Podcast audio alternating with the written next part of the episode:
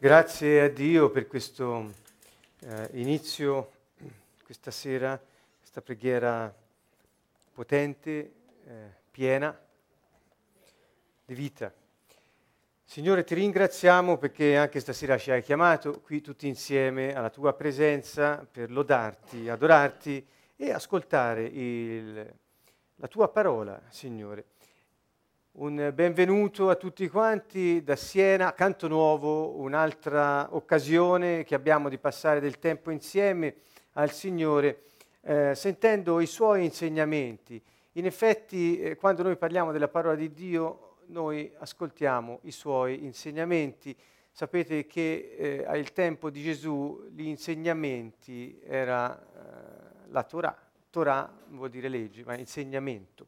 Ecco, tanto questo potrebbe essere utile per molte persone che prendono in odio, o così tra virgolette, il Vecchio Testamento, ma in realtà sono gli insegnamenti del Signore. Perché introduco l'argomento con questa affermazione? Perché eh, quello che diremo stasera ha molto a che vedere proprio con questo. In quanto, come vedete dal titolo, la giustizia passa dalla croce. E tutto questo ha un grande senso perché Tante volte abbiamo detto, proprio da qui, eh, possiamo risentirlo nei nostri video, ehm, che Dio ci ha dato una nuova natura e ci ha messi in grado di essere giusti. Ci ha resi cittadini del suo regno, ha compiuto sulla croce Gesù quell'opera meravigliosa che Fabrizio ha ricordato con ringraziamento, era questa la preghiera, e ci ha dato il nuovo diritto come cittadini del suo regno, figli dello stesso Padre, il diritto di essere giusti, cioè il diritto di mettere in pratica i suoi insegnamenti.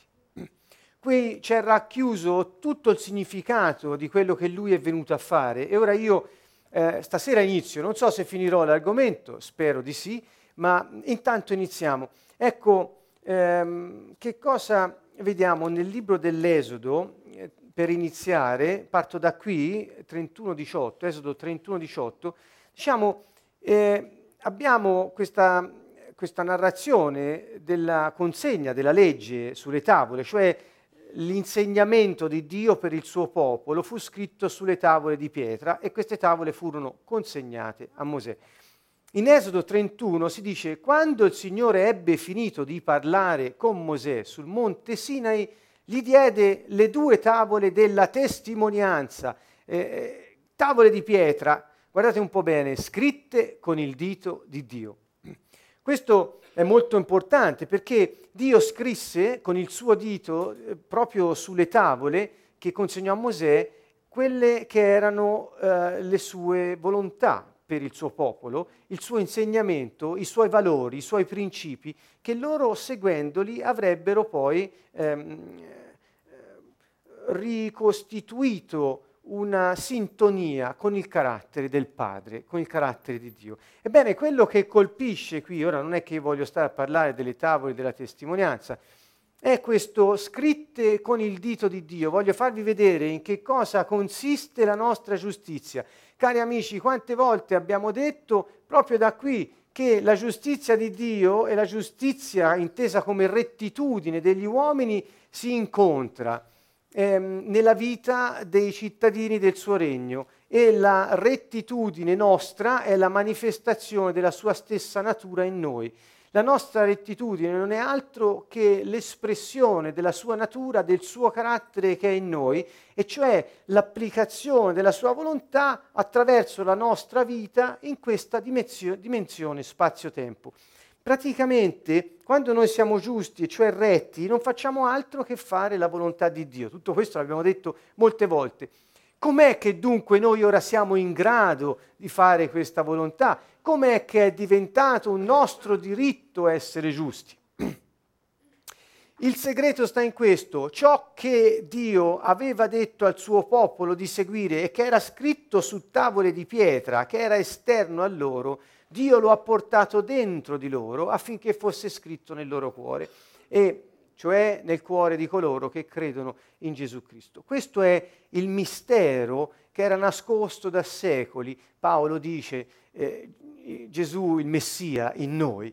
Perché ci mette in grado con il suo spirito di poter eseguire e di avere scritte dentro di noi quelle, ehm, quegli insegnamenti che allora dette ma su tavole di pietra.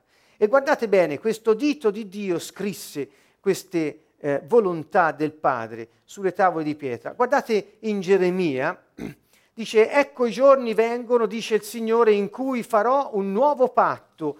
Qui ovviamente si sta riferendo a quello che avrebbe fatto Gesù, guardate bene se non lo avete mai visto, con la casa di Israele e con la casa di Giuda. Non come il patto che feci con i loro padri il giorno che li presi per mano per condurli fuori dal paese d'Egitto, patto che essi violarono, sebbene io fossi loro Signore, dice il Signore. Ma questo è il patto che farò con la casa di Israele dopo quei giorni, dice il Signore. Dunque parla di questo nuovo patto, non come quello che aveva già fatto, uno nuovo. Qual è il nuovo patto? Io metterò la mia legge nell'intimo loro, la scriverò sul loro cuore e io sarò il loro Dio ed essi saranno mio popolo. Cari amici, quando un re parla del suo popolo, parla di gente che fa la volontà del re. Quindi ecco quando lui dice sempre io sarò il vostro Dio, voi sarete il mio popolo, eh, non sta altro che a dire che quando io dico una cosa voi l'avete già fatta. Eh, cioè sta dicendo questo e questa è la nuova alleanza. Nessuno istruirà più il suo compagno o il proprio fratello dicendo conoscete il Signore poiché tutti mi conosceranno dal più piccolo al più grande, dice il Signore, io perdonerò la loro iniquità, non mi ricorderò del loro peccato. Ecco qui, l'alleanza consiste nel portare quello che lui scrisse con il suo dito su tavole di pietra dentro di loro, dentro coloro che credono in lui, quindi dentro di noi, porta quelle, quei valori che lui scrisse sulla pietra e che disse a Mosè, dentro quelli che credono in Lui e questa è l'alleanza, passa dal perdono del peccato che l'uomo commette. Vedete, questo è quindi dalla croce, ecco perché la giustizia passa dalla croce. Cari amici, io ho preso Geremia per, proprio per significare questo, la capacità dell'uomo di essere retto, cioè di fare la volontà di Dio, passa dall'opera della croce. Quindi non possiamo noi diciamo con un fare mm, eh, mondano, eh, ricercare primati o ricercare eh, eh, prosperità, benessere, ricchezza, primato nel vero senso della parola anche sugli altri, al, al modo del mondo, senza passare dalla croce, perché non avrai nessun primato, perché sarà effimero, durerà un istante e non sarà duraturo. Dunque, vedete questo fatto di portare dentro di noi ciò che era esterno. E ancora andiamo a vedere Ezechiele al capitolo 36. Guardate, io santificherò il mio gran nome che è stato profanato fra le nazioni in mezzo alle quali voi l'avete profanato. Parte da qui, dice voi avete profanato il mio nome, ma io lo santificherò. Come? Le nazioni conosceranno che io dice, sono il Signore quando io mi santificherò in voi, sotto i loro occhi. Guardate bene, quando io mi santificherò dove? In voi, dove? Sotto i loro occhi. Quindi tutti vedranno che io sono santo perché mi santificherò in voi. Ecco qui che i profeti hanno parlato solo di questo, vedete alla fine l'opera che sarebbe venuto a compiere il Signore e, e, del, e, del, e, del, del fatto che lui venendo in noi avrebbe santificato il suo nome. Um, e dice, io vi farò uscire dalle nazioni, vi radunerò da tutti i paesi eh, e vi ricondurrò nel vostro paese, vi aspergerò d'acqua pura, sarete puri, qui parla della purificazione, della, della coscienza, vi purificherò di tutte le vostre impurità, di tutti i vostri idoli, cosa che lui ha fatto con il suo sangue, poi Gesù il Messia, e dice, guardate bene al verso 26, vi darò un cuore nuovo e metterò dentro di voi uno spirito nuovo, lo spirito dell'uomo rigenerato. E poi dice, toglierò dal vostro corpo il cuore di pietra e vi darò un cuore di carne. Vedete, fa un'operazione chirurgica, fa un trapianto, perché dove può scrivere su, eh, no, non è più sulla pietra. Ascoltate bene, lui col dito scrisse sulla pietra, ma ora qui non scrive sulla pietra, ma su cuori di carne, cioè morbidi, ehm, ehm, cuori docili, cuori pieni di sentimento per lui. Ehm, E dice poi, met- poi metterò dentro di voi il mio spirito, ecco qui, il mio spirito e farò in modo, eccolo qui, che camminerete secondo le mie leggi e osserverete e metterete in pratica le mie prescrizioni. Quindi dice, ora io con il mio dito scritto sulla pietra, ma dopo vi darò uno spirito nuovo e un cuore di carne e verrò dentro di voi, io, il mio spirito, affinché possiate fare quello che avevo scritto sulla pietra. Guardate bene, è, è la, questa è la meraviglia. E ehm, il, il quello che dice Ezechiele nel, nel capitolo 36 l'aveva anche detto prima, guardate al capitolo 11, io darò loro un medesimo cuore, metterò dentro di loro un nuovo spirito, guardate qui, intorno, ruota tutto intorno a questo, un nuovo spirito, spirito dell'uomo rigenerato, un nuovo cuore, non più di pietra, ma di carne, e poi lo Spirito Santo nello spirito dell'uomo, e l'uomo è in grado di compiere la volontà di Dio.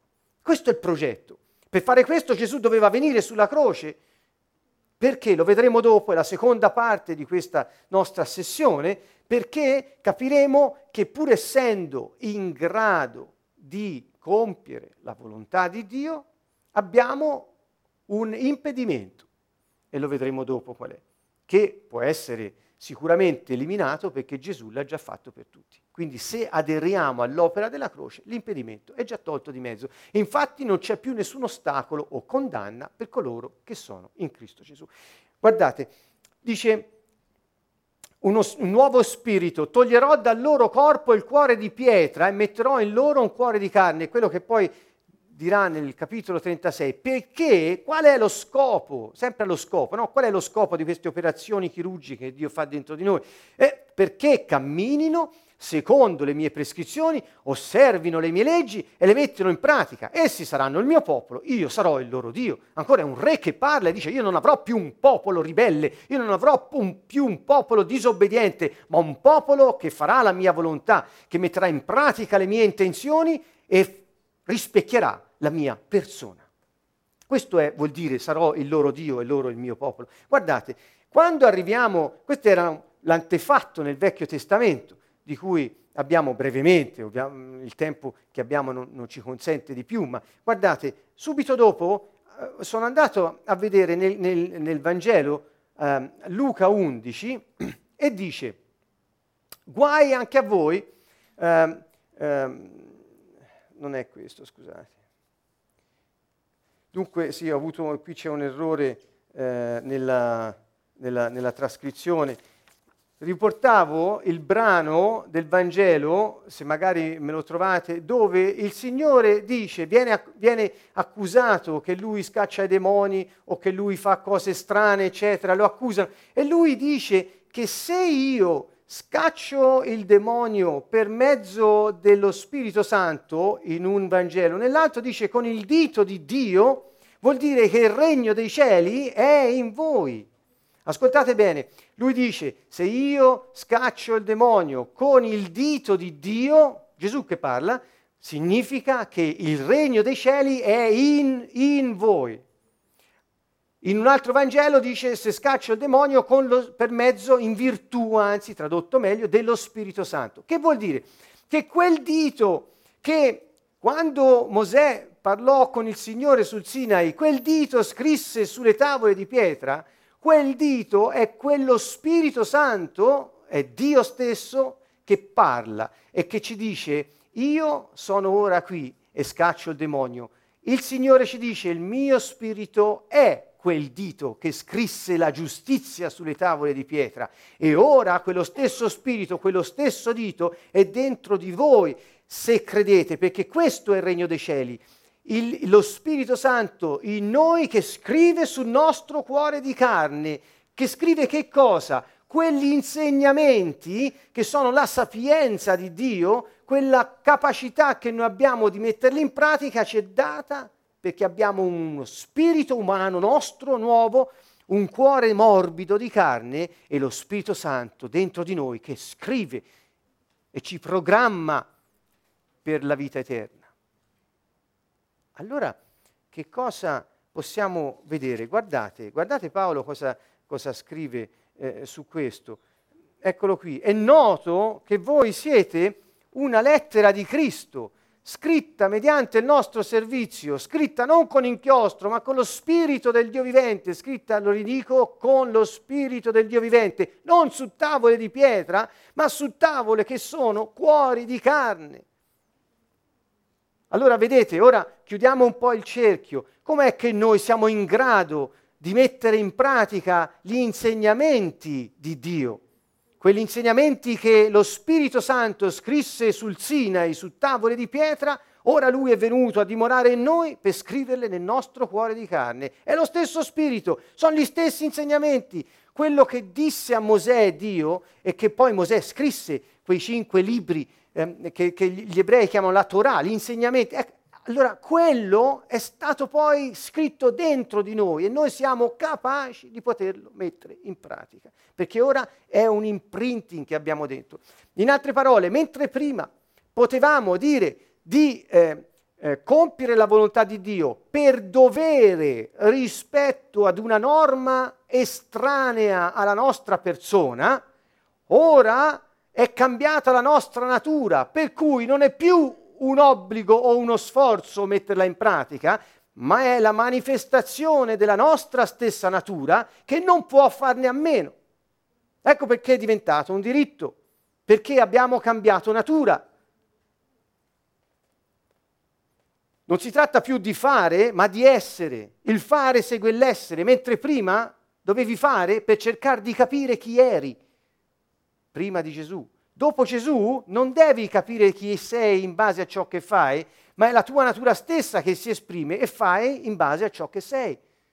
È cambiato il rapporto. Perché? Perché quel dito di Dio è ora dentro di noi. E colui che ha dato gli insegnamenti al popolo di Israele sul Sinai, che li ha tratti dalla schiavitù e li ha condotti alla terra della vittoria, quel Dio è in noi perché noi possiamo fare altrettanto. Ci ha traghettato dalle tenebre nella luce con la redenzione e ci ha messo in grado di compiere la volontà di Dio, rappresentando la sua persona, il che è di tutta nota. Ora, ed ecco qui questa eh, seconda parte della nostra, del nostro incontro, com'è che pur avendo uno spirito nostro rigenerato, pur avendo un cuore morbido che consente al Signore di muoversi nel nostro spirito e il nostro cuore, essendo morbido, eh, vibra insieme al nostro spirito. Ecco, l'idea è questa che ho io di questo discorso del cuore di carne, cuore mite, docile, obbediente, eh, che volentieri fa quello che è stato scritto su di lui. Eh, e abbiamo lo Spirito Santo dentro che ha inciso sul nostro cuore, la nostra nuova natura è quella di fare la volontà di Dio. Com'è che non lo, fa, non lo fanno i cristiani? Com'è che, eh, si, eh, com'è che pur avendo l'insegnamento non si mette in pratica? Com'è che la verità non diventa sapienza? Ecco, e qui c'è solo un, eh, una risposta ed è quella che Gesù dà, perché in molte parti mh, il messaggio uh, messianico, lo di- dico così perché comincia a piacermi sempre di più uh, rispetto a, ad altre definizioni, il messaggio del Messia, di Gesù, è un messaggio chiaro. Lui non è venuto a dire che avremmo potuto urlare ai quattro venti il suo nome e così per incanto ottenere il primato nel mondo. Lui è venuto a dirci che c'è una strada obbligata dalla quale dobbiamo passare se vogliamo seguirlo. E questa strada obbligata passa, è un passaggio stretto e presuppone che noi eh, mettiamo lui al primo posto. Ecco perché, pur avendo tutto dentro di noi, molti non riescono ad esprimerlo e quindi la verità che hanno non, non, non, non si trasforma in, in un comportamento adeguato grazie alla sapienza. Perché? Perché non hanno rinunciato alla loro vita per il nome del Signore. Questo è l'unico ehm, aspetto che ora mi eh, consentite di voler approfondire. Eh, Gesù è stato molto, molto, molto chiaro su questo argomento. Guardate, lui ha parlato di eh, quattro eh, aree fondamentali della nostra vita pot- che, da tenere presenti per poter ehm, compiere la giustizia. Quindi tutto il discorso che abbiamo fatto da mesi sulla giustizia passa poi da qui. Ecco perché la sessione si intitola La giustizia passa dalla croce. Perché, vedete, essere del Messia vuol dire stimare Lui più di noi, vuol dire stimare Lui più dei nostri affetti, stimare Lui più del nostro stesso io, stimare Lui più delle cose, stimare Lui più della potenza dei nostri talenti. Ecco. Quando noi stimiamo Lui, onoriamo Lui e diamo a Lui il primato rispetto a queste cose, noi non solo possiamo rappresentare Lui e il suo governo, cioè la sua azione influente sulla terra, ma anche possiamo conservare le cose che abbiamo messo al secondo posto dopo di Lui. Questo è un segreto che eh, vale per chi mette in pratica l'insegnamento di Gesù. Perché una volta gli apostoli chiesero, ma noi ti abbiamo seguito e, e che cosa ci rimane? Eh, e lui disse, per chi mi ha seguito, in un Vangelo parla di chi mi ha seguito nella nuova creazione eh, e ha lasciato per me padre, madre, campi, figli, tu, cioè, avrà cento volte tanto ora e dopo. Quindi questo, questo è il punto fermo di Gesù. Quindi lui tutto quello che dopo dice in relazione al perdere la vita, in relazione a rinnegare noi stessi, in relazione a odiare affetti. Ora vogliamo esprimere bene questi concetti perché chi non sa leggere il Vangelo potrebbe capire male. Quindi chi mette in pratica quello che lui dice fa l'unica cosa possibile per conservare ciò a cui rinuncia per il Signore. Quindi passare per la croce, lo dico ancora una volta, non vuol dire perdere le cose, perdere la vita, in senso, non vuol dire soffrire, cioè, ma vuol dire conservare ciò che Lui ci ha dato, perché è l'unico modo per avere la vita. Per il mondo è un controsenso, per noi no. Allora, Matteo 10, partiamo da questo, sono molti, molte parti in cui nel, nel corso dei, della sua vita Gesù ha parlato di questo. Iniziamo da questo, Matteo 10.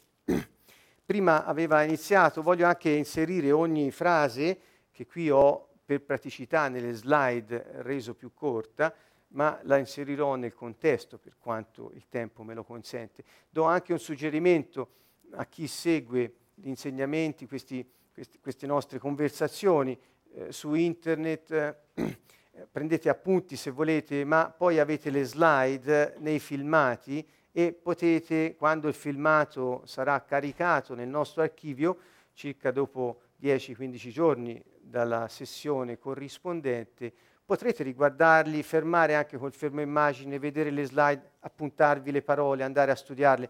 Noi lo facciamo per questo, perché rimanga come guida per la riflessione biblica. E allora, ecco qui. E Prima Gesù dice chi non mi riconosce davanti agli uomini, io non lo riconosco davanti al Padre mio. Ecco, questa era la, la premessa. E poi dice, non crediate che io sia venuto a portare pace sulla terra. Non sono venuto a portare pace, ma una spada.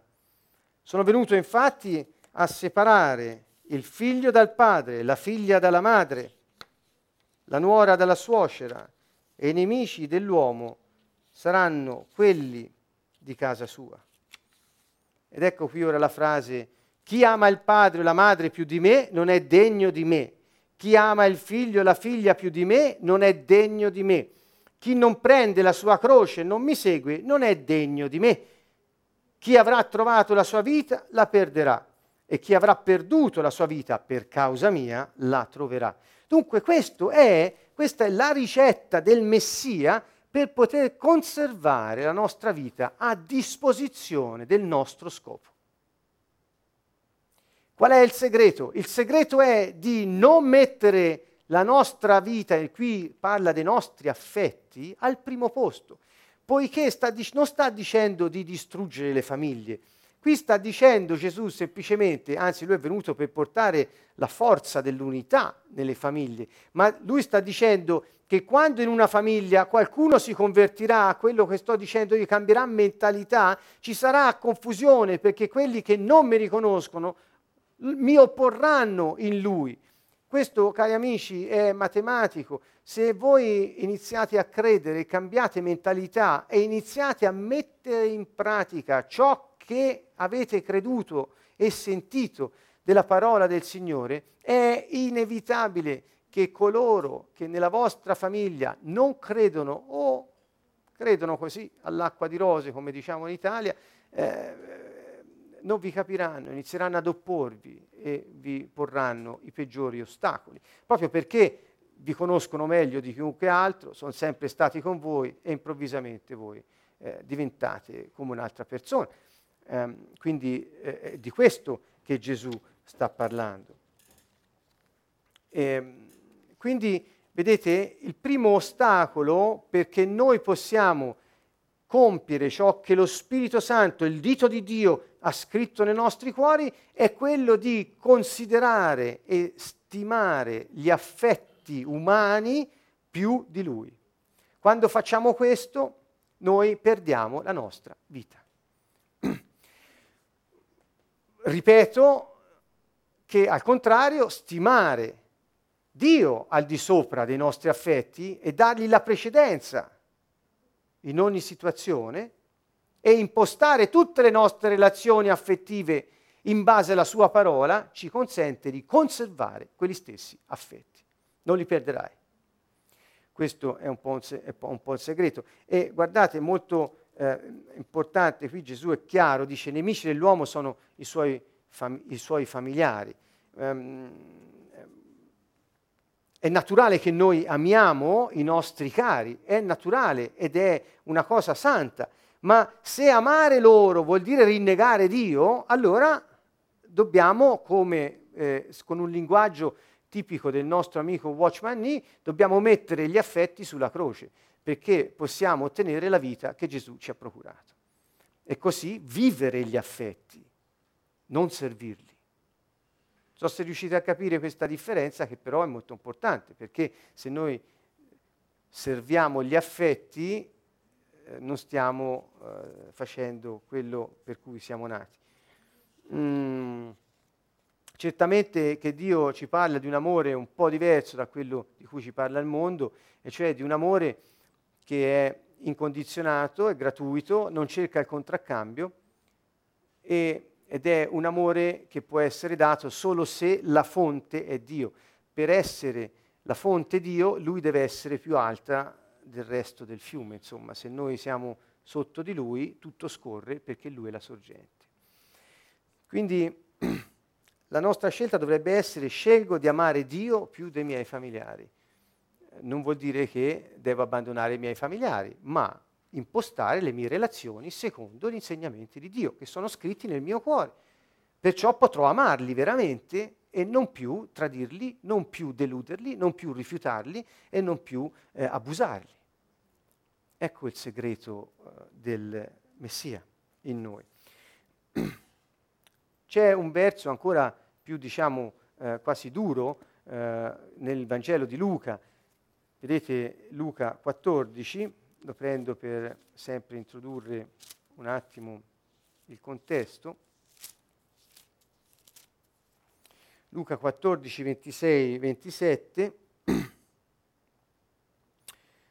E siccome molta gente andava con lui, egli si voltò e disse, questo per me è sintomatico, perché quando Gesù inizia a vedere tanta gente, tanta gente, lui dice sempre, non cercano me, cercano il pane, non cercano me, cercano i pesci, non cercano me, cercano un miracolo di star bene, poi mi dimenticano. Vede tanta gente non dietro lui, ora vi dico io di cosa si tratta. Non crediate che venire dietro a me sia come andare dietro ad un leader politico.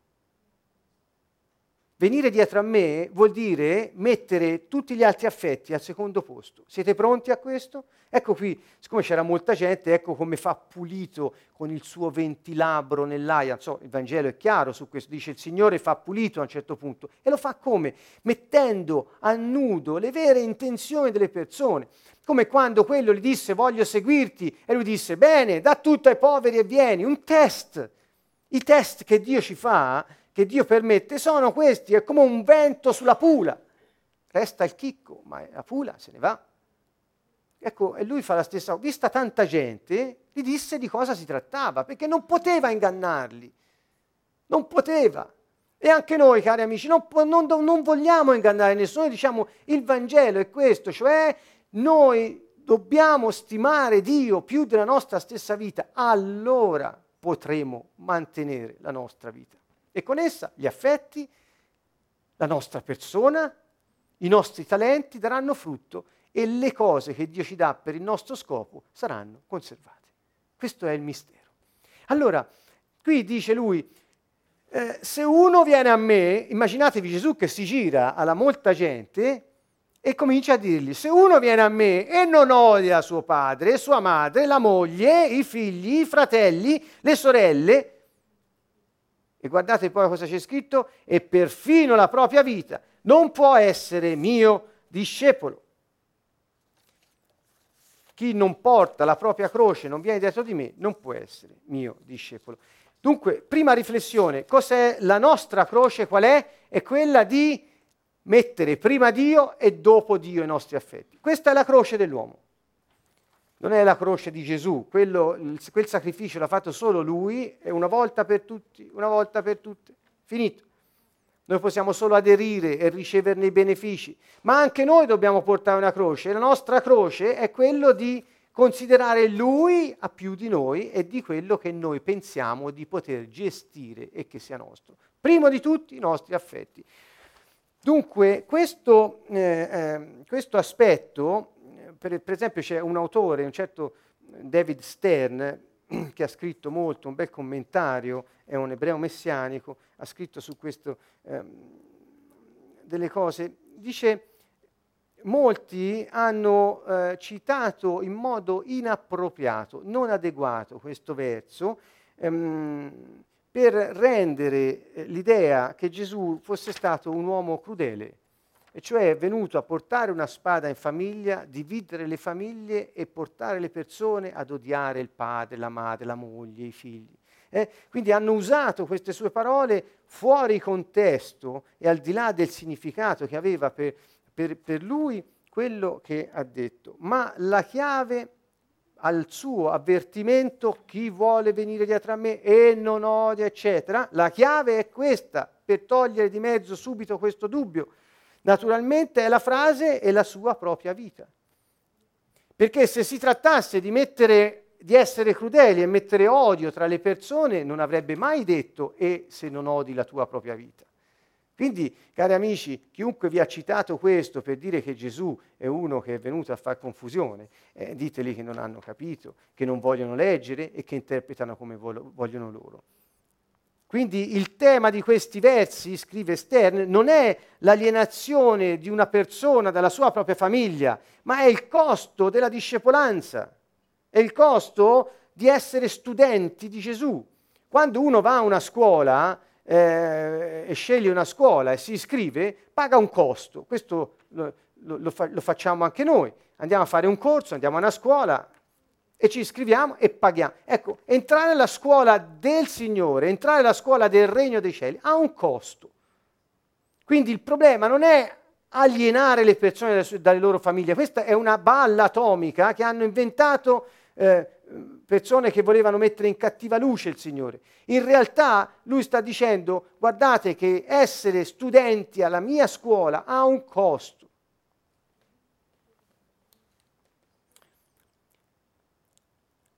Niente nell'amore per il padre, per la madre, persino per la propria vita, deve prendere precedenza su Dio e sul suo, mess- sul suo Messia. Bisogna rinunciare a tutto ciò che abbiamo, riconoscendo che è Dio al primo posto nella nostra vita, sulle nostre cose e perfino sulle nostre relazioni sociali e perfino su noi stessi. Quindi conclude Stern dicendo essere messianici è più che semplicemente riconoscere veri i fatti che riguardano Yeshua. È più. Perché riconoscere veri i fatti che riguardano Yeshua basterebbe essere degli storici onesti, ma essere credenti e suoi ambasciatori vuol dire stimarlo a più di noi stessi. Questo è il modo per poter non perdere la stima in noi stessi. Allora, vuoi mantenere l'amore per tua moglie? Metti Dio al primo posto e manterrai l'amore per tua moglie. Vuoi perdere l'amore per tua moglie? Metti la tua moglie al primo posto, la perderai. Io spero che questo vi passi. Spero che possiate dare il giusto peso a queste cose di cui stiamo parlando stasera, perché sono veramente la fonte della, dell'inizio, dell'applicazione degli insegnamenti di vita che il Signore ci dà. L'amore umano viene, viene in modo da pretendere la reciprocità. Ascoltate bene, l'amore umano, non quell'agape, agape di, è una parola greca, Gesù non parlava greco, ma hanno, eh, abbiamo ricevuto in greco il Nuovo Testamento. Quell'agape di cui parla il Signore non pretende reciprocità, ma ogni altro amore, che sia l'amore fraterno, ehm, che sia l'amore per i familiari, che sia ehm, una, una, passione per delle cose, sono son tutti moti, sentimenti, emozioni dell'anima che eh, pretendono reciprocità. Io ti amo perché tu mi ami. Durante i nostri seminari sul matrimonio ricordo che eh, era una, una cosa che ripetevamo sempre e ancora la ripetiamo appena abbiamo occasione, è questa. Quando uno ti dice eh, eh perché mi ami e uno risponde perché, mi, perché tu mi ami, è una risposta sbagliata, perché vuol dire che c'è una condizione di reciprocità. Quando uno ti chiede perché ami tua moglie, e uno dovrebbe dire, o tuo marito, scusate ora, perché non, non lo so. Non c'è un motivo. Non c'è un motivo. Quando c'è un motivo, vuol dire che c'è una reciprocità pretesa. E non è amore, ma è un'effimera emozione. Un sentimento che accompagna l'agape. Perché quando l'amore di Dio è in atto in noi, i nostri sentimenti, Fabrizio ce l'ha insegnato stasera, seguono. Seguono noi sappiamo che quando al tempo di Gesù il matrimonio ebraico faceva, c'era quest'idea che le, l'amore per l'amata, per la sposa, era una decisione. Poi lo sposo pregava il Signore che gli desse il sentimento di amore per mantenere la decisione presa. Pensate un po'. Invece oggi che si fa? Tutto il contrario, si segue il sentimento irruento che pretende reciprocità e quindi se non siamo amati eh, diventa una lotta piuttosto che un amore e finisce miseramente. Dunque ecco perché si dice che se noi seguiamo gli affetti, gli affetti ci portano alla reciprocità. Quindi per amare gli altri dobbiamo avere Dio come fonte nostre, dei nostri comportamenti. E quindi qualcuno diceva ama gli altri, non per loro, ma per Dio. Quindi ama gli altri, ama i tuoi cari, non per loro, ma per Dio. Eh, e quindi compi tutto ciò che Dio ti ha dato da compiere nella tua vita perché vive in te e perché ama loro. Amali per Dio, non per loro. Altrimenti entri nel concetto della pretesa reciprocità e questo ti porta fuori da quello che è l'amore. Um, quando rin- rinneghiamo i nostri affetti, nel senso di li mettiamo al secondo posto per il Signore, questo vuol dire, am- al modo di Paolo, con, con le parole che parla, con- consegnare questi affetti alla croce. Ecco che cosa vuol dire, metterli al secondo posto. Per esempio, l'esempio più classico che si porta in relazione alla croce e gli affetti è Abramo, quando il Signore chiese ad Abramo metti Isacco al secondo posto. Isacco era l'atteso, il promesso e quindi eh, quando Dio chiese ad Abramo di sacrificare Isacco, questo rappresentava una rinuncia a ciò che era la stessa promessa che Dio aveva fatto, quindi era una cosa grossa per Abramo, era l'unico figlio che aveva in età avanzatissima. E Dio aveva promesso che avrebbe avuto una immensa discendenza. Ebbene, Abramo eh, ebbe timore di Dio e mise lui al primo posto e non esitò appunto a eh, comportarsi come Dio aveva chiesto. Ora, eh, potremmo fare eh, un parallelo rispetto a questo modo di comportarsi di Abramo eh, e dire che molti sono pronti a lasciare Ur dei Caldei, come dire la terra del peccato, molti credenti eh, sono prontissimi a lasciare il peccato quando abbracciano il Signore. E dice, ho dato la mia vita al Signore e questi peccati non li faccio più, vogliono uscire dal peccato. No? Benissimo, però pochi sono pronti a sacrificare i loro doni, le loro cose, i loro affetti sul Monte Moria. Questo è ciò che fa di un credente un ambasciatore. Questo è ciò che fa di un, di un credente carnale un cittadino del Regno dei Cieli che compie la giustizia del Padre.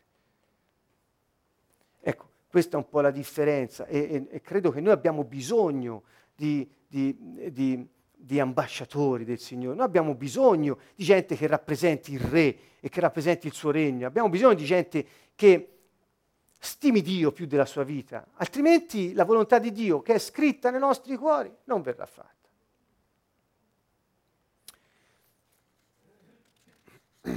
Bene, eh, possiamo passare al secondo punto, la croce e la vita dell'Io.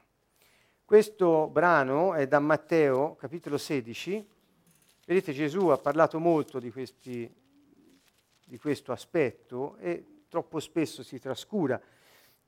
Allora, capitolo 16, versi 24-25, qui ho segnato, l'episodio è eccezionale ed è quello di Pietro che ha la grande rivelazione. Gesù chiese che eh, appunto gli apostoli, i discepoli dicessero chi per la gente fosse il figlio dell'uomo. E tutti iniziarono a dire eh, eh, Giovanni il Battista, Elia, Geremia o un altro dei profeti, insomma eh, tirarono fuori un po' di nomi, per, no, ecco, lo paragonarono ad un profeta. E disse loro, e voi chi dite che io sia? Non più il figlio dell'uomo, ma io. Allora lui si chiamava il figlio dell'uomo, si faceva chiamare, ed era la figura celeste di Daniele 7, andate a guardarlo. Ma, e lui dice, chi dite che io sia? E Pietro disse, tu sei il figlio del Dio vivente, il Messia. Lui lo riconobbe, tu sei il Messia. E Gesù gli disse, ecco, non l'hai detto te, ma eh, questa è una rivelazione, perché ha riconosciuto che io sono Dio e che sono venuto nella carne e che sono il Messia promesso. Questo te non lo potevi pensare, perché anche come ebreo non poteva pensare che il Messia sarebbe stato Dio. Ecco, qui c'era un, pic- un, un, piccolo problema anche culturale che Pietro avrebbe dovuto superare, per cui era Dio che gli aveva rivelato questo. Ebbene, quindi Pietro era stato il protagonista di una grande rivelazione, la più grande mai avuta fino ad allora, qualcuno che l'ha visto e l'ha riconosciuto, il Messia. Ebbene, appena detto questo, Subito dopo, qui siamo al verso 19 eh, eh, e precedenti del stesso capitolo 16, eh, da allora Gesù cominciò a dire, dopo aver detto questo a Pietro, disse della Chiesa, la mia Chiesa, eccetera, tutti lo sappiamo, ebbene iniziò a parlargli della croce. E disse, iniziò a parlare ai discepoli apertamente che doveva andare a Gerusalemme, patire, soffrire molto, sarebbe stato ucciso e sarebbe risuscitato il terzo giorno. Iniziò a parlargliene, solo ora, dopo che ebbero avuto la rivelazione. Ebbene, nonostante questo, Pietro appena sentì dire che lui aveva questo progetto di andare a Gerusalemme, soffrire molto patire, essere ucciso e risuscitare, sentite le parole di Pietro, colui che aveva avuto la grande rivelazione. Dio te ne scampi, virgola, Signore. Questo non ti accadrà mai. E Gesù, voltandosi, disse a Pietro, va via da me, Satana, tu mi sei di scandalo perché non pensi secondo Dio, ma secondo gli uomini. Allora Gesù disse ai discepoli, capite? Allora Gesù disse ai discepoli, dopo aver detto questo, se qualcuno vuol venire dietro a me, rinneghi se stesso, prenda la sua croce e mi segua, perché chi vorrà salvare la propria vita la perderà, ma chi perderà la propria vita per causa mia la troverà. Che vuol dire in questo contesto che dovevano perdere la loro vita?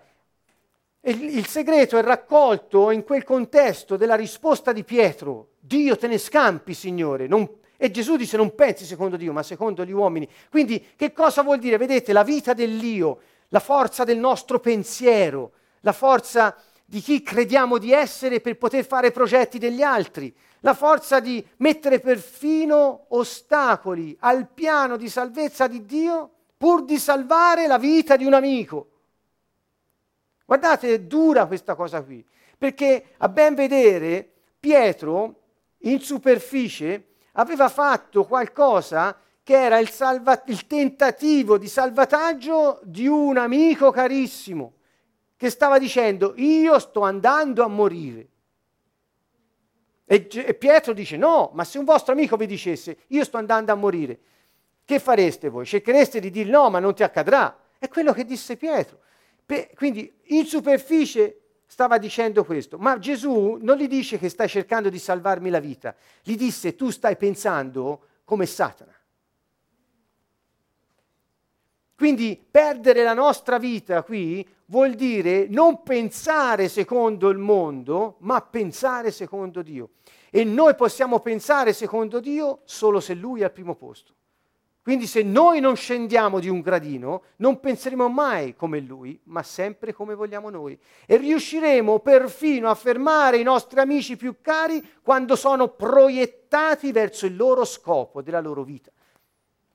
Quanti ne avete fermati fino ad oggi? Quanti? Proviamo a pensarci. Quante persone abbiamo fermato? I nostri figli, i nostri nipoti, i nostri genitori, i nostri amici che avevano una passione, un disegno, un progetto nella vita e noi li abbiamo fermati per egoismo e perché pensavamo al modo del mondo. Questa è la stessa cosa. C'è un piano, un progetto, uno scopo nella vita di una persona, ma il nostro pensare non è come Dio. Ecco allora che rinnegare noi stessi, prendere la nostra croce, vuol dire sottomettere il nostro pensiero ai pensieri di Dio. Vi ricordate nella seconda lettera ai Corinzi, Paolo è molto chiaro su questo, dice che eh, ci sono fortezze nella nostra mente che si alzano con ragionamenti e baluardi contro la conoscenza di Dio. Fabrizio stasera nella eh, tempo di preghiera che ha preceduto eh, queste, questa riflessione ci ha parlato della vita di, eterna, che è conoscere Dio. Ebbene, Paolo dice che la conoscenza di Dio vi è impedita, ci è impedita proprio dai nostri ragionamenti e dai baluardi che il diavolo mette nella nostra mente, perché noi non conosciamo Dio. Se non conosciamo Dio, non abbiamo la vita eterna. Ecco perché cerca lì in quel campo di battaglia di venire. E Gesù dice, tu pensi come il diavolo va indietro da me. Non metterai ostacoli al mio percorso, allo scopo che ho io. Sono venuto al mondo per questo e non mi fermerai. Ecco che dunque nella nostra vita non fermiamo gli altri quando sono in cammino sul loro scopo e non, eh, non coltiviamo il pensiero del mondo nella nostra mente perché Gesù disapprova. Perché? Perché impedisce a quella legge scritta, a quell'insegnamento scritto nei nostri cuori di essere agito. Parlo con un linguaggio ehm, eh, un po' tecnico, ma agire un, qualcosa che hai nel cuore vuol dire esprimerlo e tirarlo fuori, tradurlo nel tuo comportamento. Quindi se pensi secondo il mondo, non potrai comportarti come Dio vuole. E quindi sei fuori dalla giustizia e torni in quella terra di maledizione perché lo scegli e ti ci vuoi mettere. Ecco qui.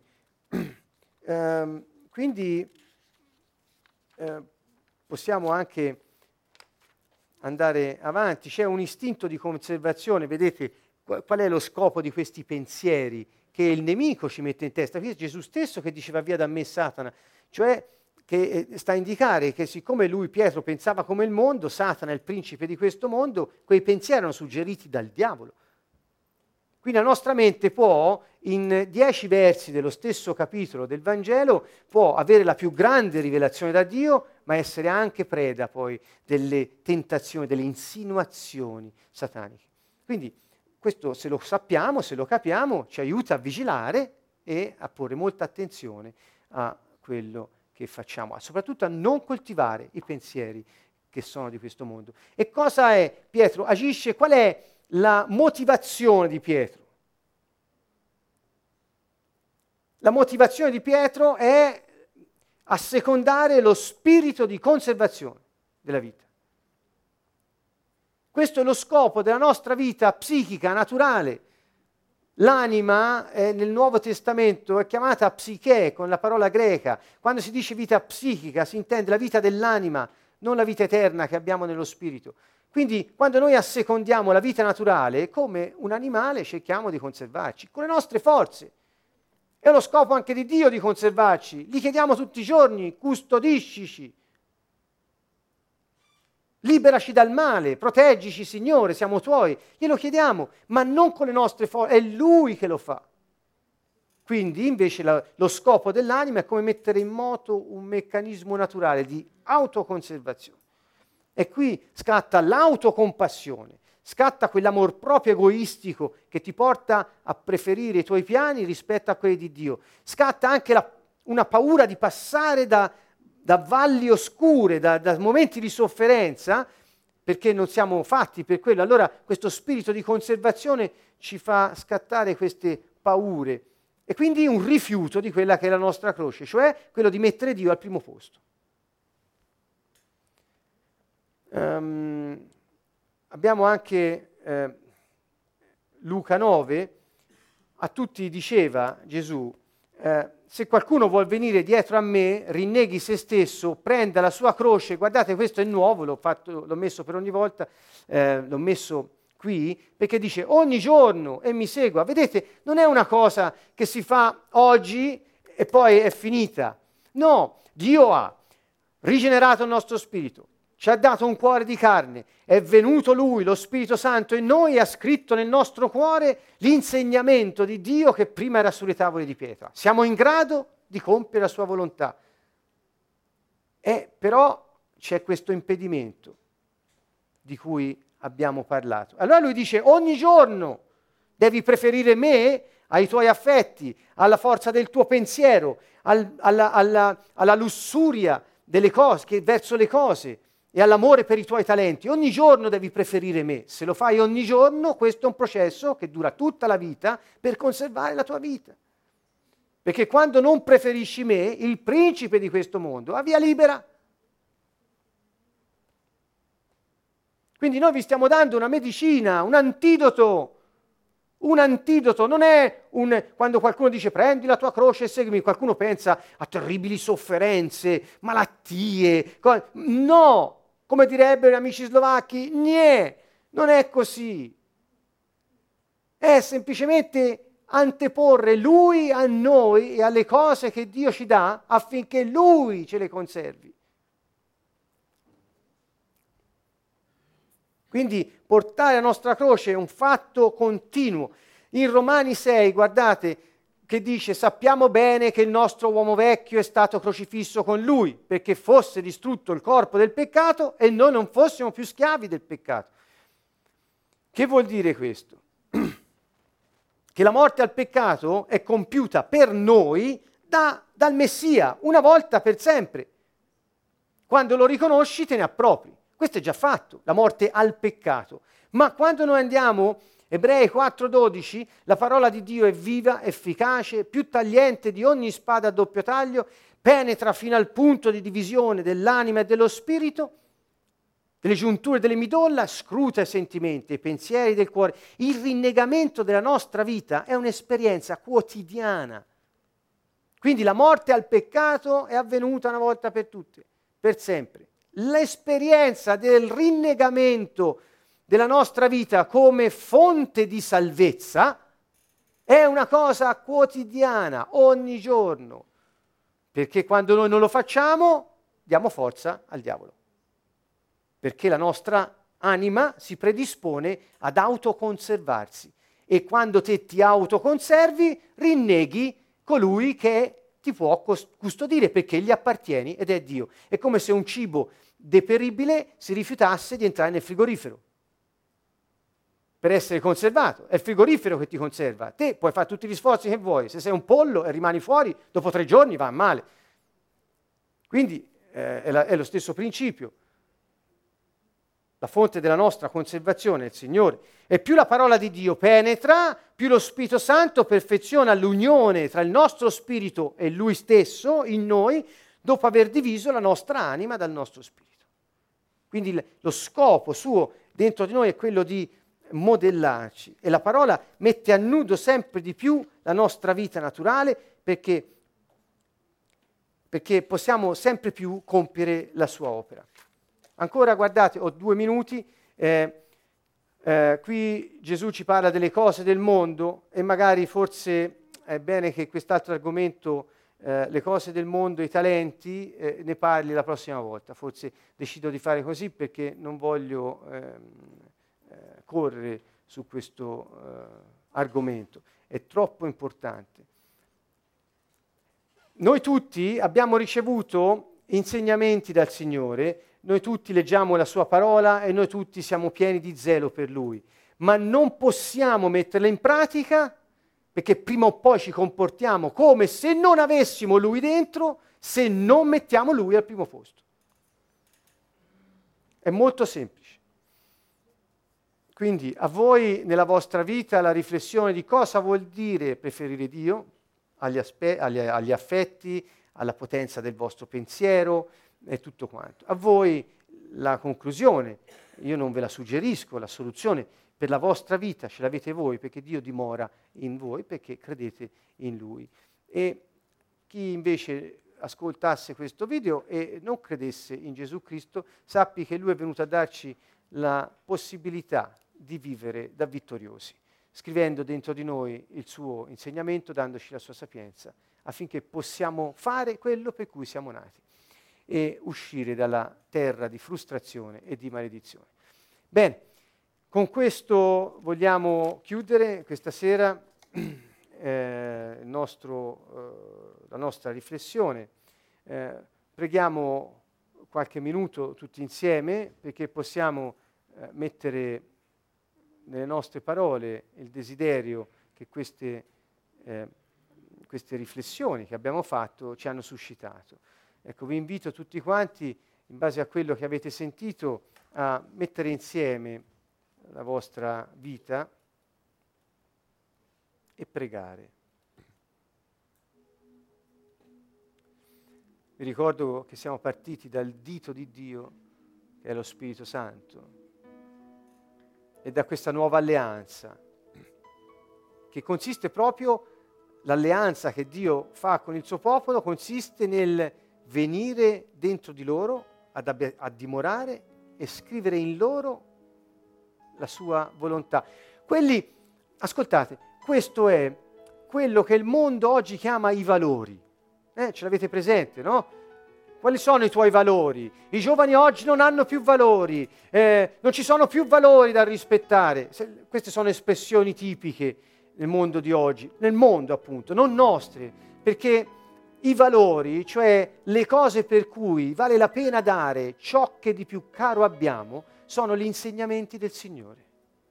Quelli sono i nostri valori, per cui siamo pronti a dare anche la nostra vita, nel senso di metterla un gradino sotto ai valori stessi.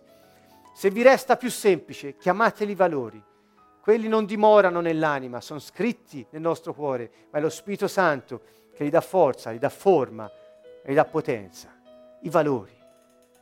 Ricordate, una cosa è di valore quando siete pronti a pagare un prezzo altissimo. Se, come spesso accade, non siete pronti a pagare niente, vuol dire che quella cosa non ha valore per voi. Non è che non è un valore, non ha valore per voi. O per voi vale poco. Quando, eh, quando ci teniamo i soldi in tasca, di fronte al bisogno dei fratelli, vuol dire che valga un poco per noi. Non sono un valore. Per Gesù noi tutti valiamo molto perché ha dato la sua vita per noi. E lui dice, se siete pronti anche voi a dare la vita per gli altri, siete come me. Eh, I valori. Di questo stiamo parlando. E quindi per poter rispettare i valori e viverli, occorre sottomettersi ai valori, perché valgono più della nostra vita, in quanto ce la fanno conservare.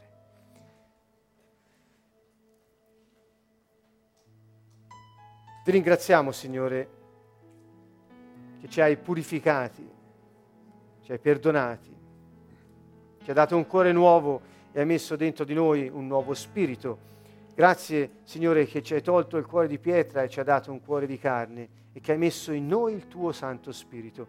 Grazie che così hai fatto in modo che potessimo camminare secondo le tue leggi e osservare e mettere in pratica le tue prescrizioni. Pregate anche voi, la parola è qui nella slide, la vedete, pregate. Non c'è niente di prefabbricato in questo. Grazie Signore che ci ha dato un cuore che è come il tuo, Signore, un nuovo spirito e ci hai tolto quel cuore di pietra, ci hai dato un cuore morbido, docile, un cuore capace di vibrare all'unisono con le vibrazioni del nostro spirito, Signore. Quando ti muovi dentro di noi, il nostro cuore si muove con i suoi pensieri, i suoi sentimenti, le sue decisioni e la sua coscienza.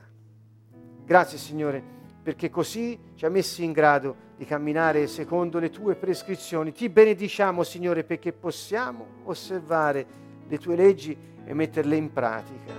Grazie, Signore, perché noi siamo il tuo popolo e tu sei il nostro Dio. Tu sei il nostro Re, Signore, e quando parli decreti e quel che il Re dice, nessuno può contraddirlo nel suo regno. Ti benediciamo, Signore. Ti ringraziamo, Signore, che hai fatto di noi una lettera tua scritta attraverso il servizio di molti fratelli che hanno dedicato la loro vita a te.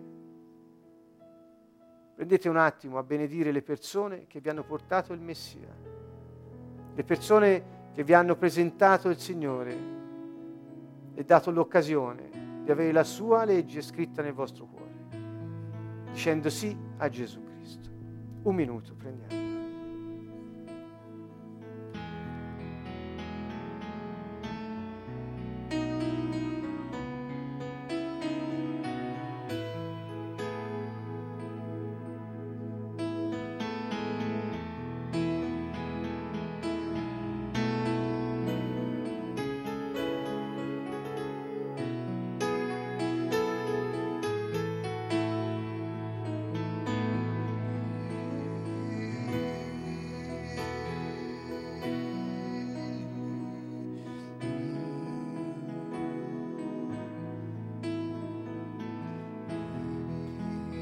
Grazie Signore che hai scritto su di noi, nel nostro cuore, con il tuo spirito. Tu sei lo spirito del Dio vivente, Spirito Santo. Il nostro cuore non è più una tavola di pietra, ma una tavola che è un cuore di carne. Grazie Spirito Santo. Signore, vogliamo essere degni di te e stasera mettiamo i nostri affetti dopo di te, Signore. Li poniamo al riparo sotto il tuo regno, sotto la tua sovranità, Signore. Tu sei al primo posto nella mia vita. Sei al primo posto nella mia vita. Sei al primo posto, Signore, nella mia vita. Nelle tue mani è la mia vita. Nelle tue mani metto la mia causa, Signore. Confido in te. Proteggi. Proteggi anche tutti i miei cari. Che possa amarli con il tuo amore, Signore. E non più cercare reciprocità, contraccambio o il mio interesse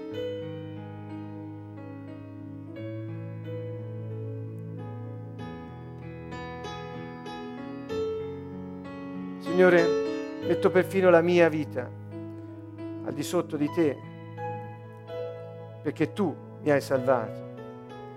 Con te sono al sicuro, mio baluardo, mia rupe, mio riparo, mia roccia, mia fortezza, mio grande liberatore, mio potente salvatore. Tu sei la mia forza, Signore. Senza di te perderei la mia vita, ma con te la trovo, la custodisco.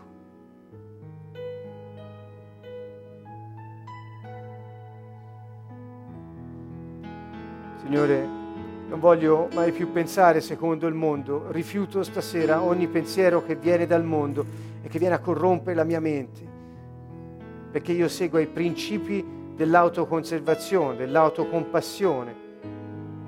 Perché io mi ritiri di fronte alle difficoltà, guidato da una paura della sofferenza che è suggerita dal nemico. Voglio pensare secondo te, Signore. Solo tu sei la fonte dei miei pensieri. Da oggi decido e nel nome tuo, Signore Gesù, abbatto ogni fortezza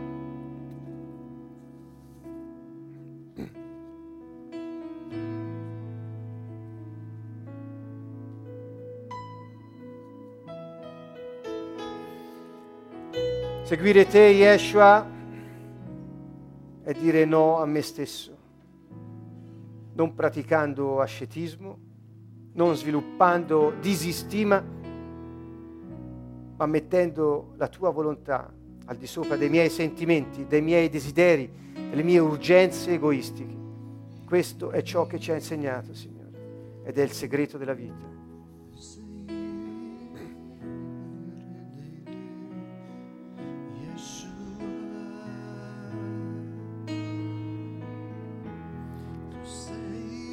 Signore, grazie che ci hai portati sulla croce tua insieme a te e lì siamo stati crocifissi con te.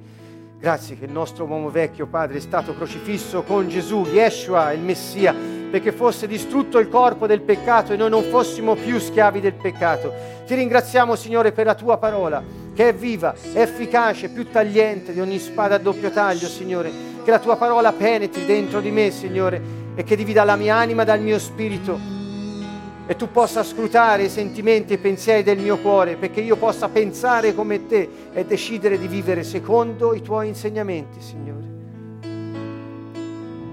Questa è la nostra preghiera, Padre, stasera. Spirito Santo, realizzala.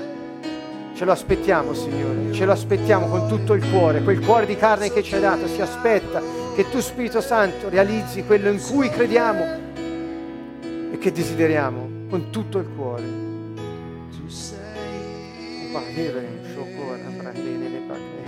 Tu sei il nostro Re, Signore. Ci sottomettiamo alla tua signoria, nostro Re. Ci sottomettiamo alla tua signoria, Signore.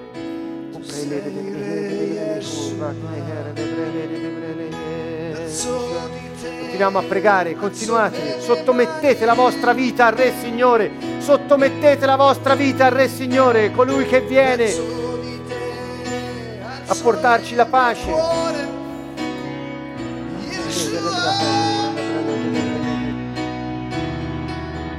Tu sei redere, Yeshua. Tu sei il Re, Gesù. Tu sei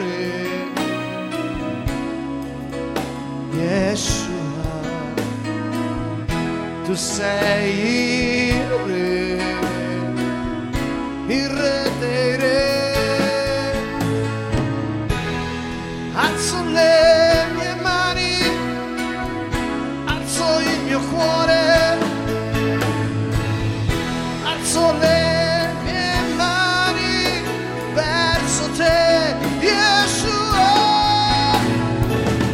tu sei il re dei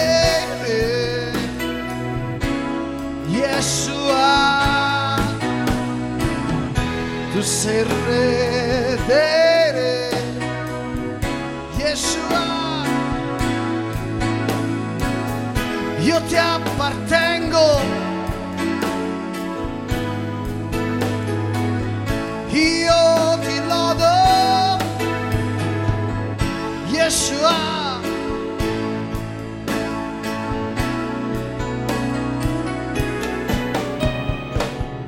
tu sei re Yeshua. Tu sei il re dei re, Yeshua. Verso te alzo le mie mani, verso te alzo il mio cuore, verso te alzo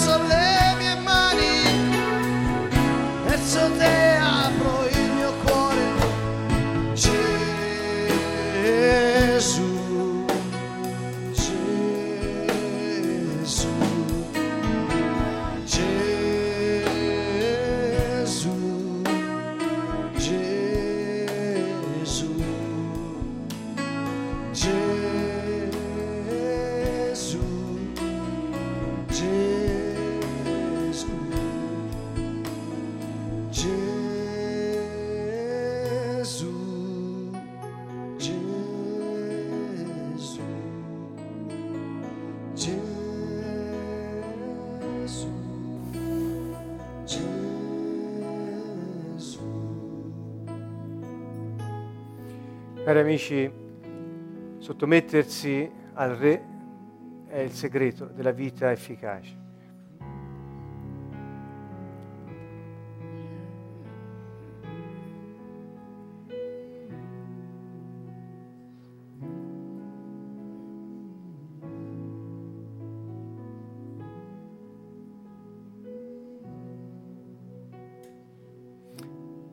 Il coraggio viene dalla speranza.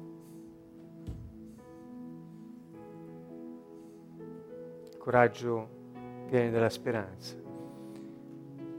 La speranza è in noi perché lo Spirito Santo è stato riversato nei nostri cuori e non ci deluderà mai. Questa è la parola. Ci vuole coraggio. E ce l'abbiamo. Possa il Dio della speranza riempirmi di ogni gioia e pace per la fede che ho in Lui. Alziamoci in piedi e proclamiamo la parola del Signore. Se hai bisogno di speranza, il nostro Dio è il Dio della speranza, non è il Dio della disperazione. Se hai bisogno di speranza, rivolgiti a Lui con fede, poiché Gesù ha detto, qualunque cosa chiederete nel mio nome, io ve la darò. È sicuramente secondo il suo piano. Con tutta la tua fede con tutto il tuo cuore, rivolgiti a Lui. Dio della speranza, riempimi di, gio- di gioia e pace. Richiedilo a Lui nel nome di Gesù, Padre. Riempimi di gioia e pace per la fede che ho in te, Signore. Io credo che tu sei il creatore. Io credo, Padre, che tu sei Dio. Io credo in te, Gesù, che sei Dio venuto nella carne. Io credo in te, Signore, che sei morto per i miei peccati e sei risorto dai morti. Io credo, Gesù, che risorgerò con te nell'ultimo giorno, Signore. Io credo in te, Spirito Santo. Sei tu che mi dai la vita ogni giorno della mia vita. Tu sei Dio venuto. Gesù ha aperto la sua via con il suo sangue, Spirito Santo. E tu che sei Dio sei venuto ad abitare in me. Gridalo, gridalo al Signore. Io credo in te. Io credo in te. Tu sei il Dio della speranza. Tu sei il Dio della speranza. Dio è amore. Dio è amore. Gesù ha detto, pregate il Padre nel mio nome perché la mia gioia sia in voi e la vostra gioia sia piena possa il Dio della speranza riempirti di ogni gioia e pace per la fede che hai in Lui, così che tu possa traboccare di speranza per la potenza dello Spirito Santo.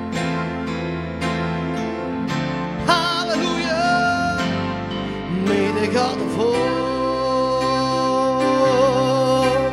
fill you with all joy and peace as you trust in Him, so that you may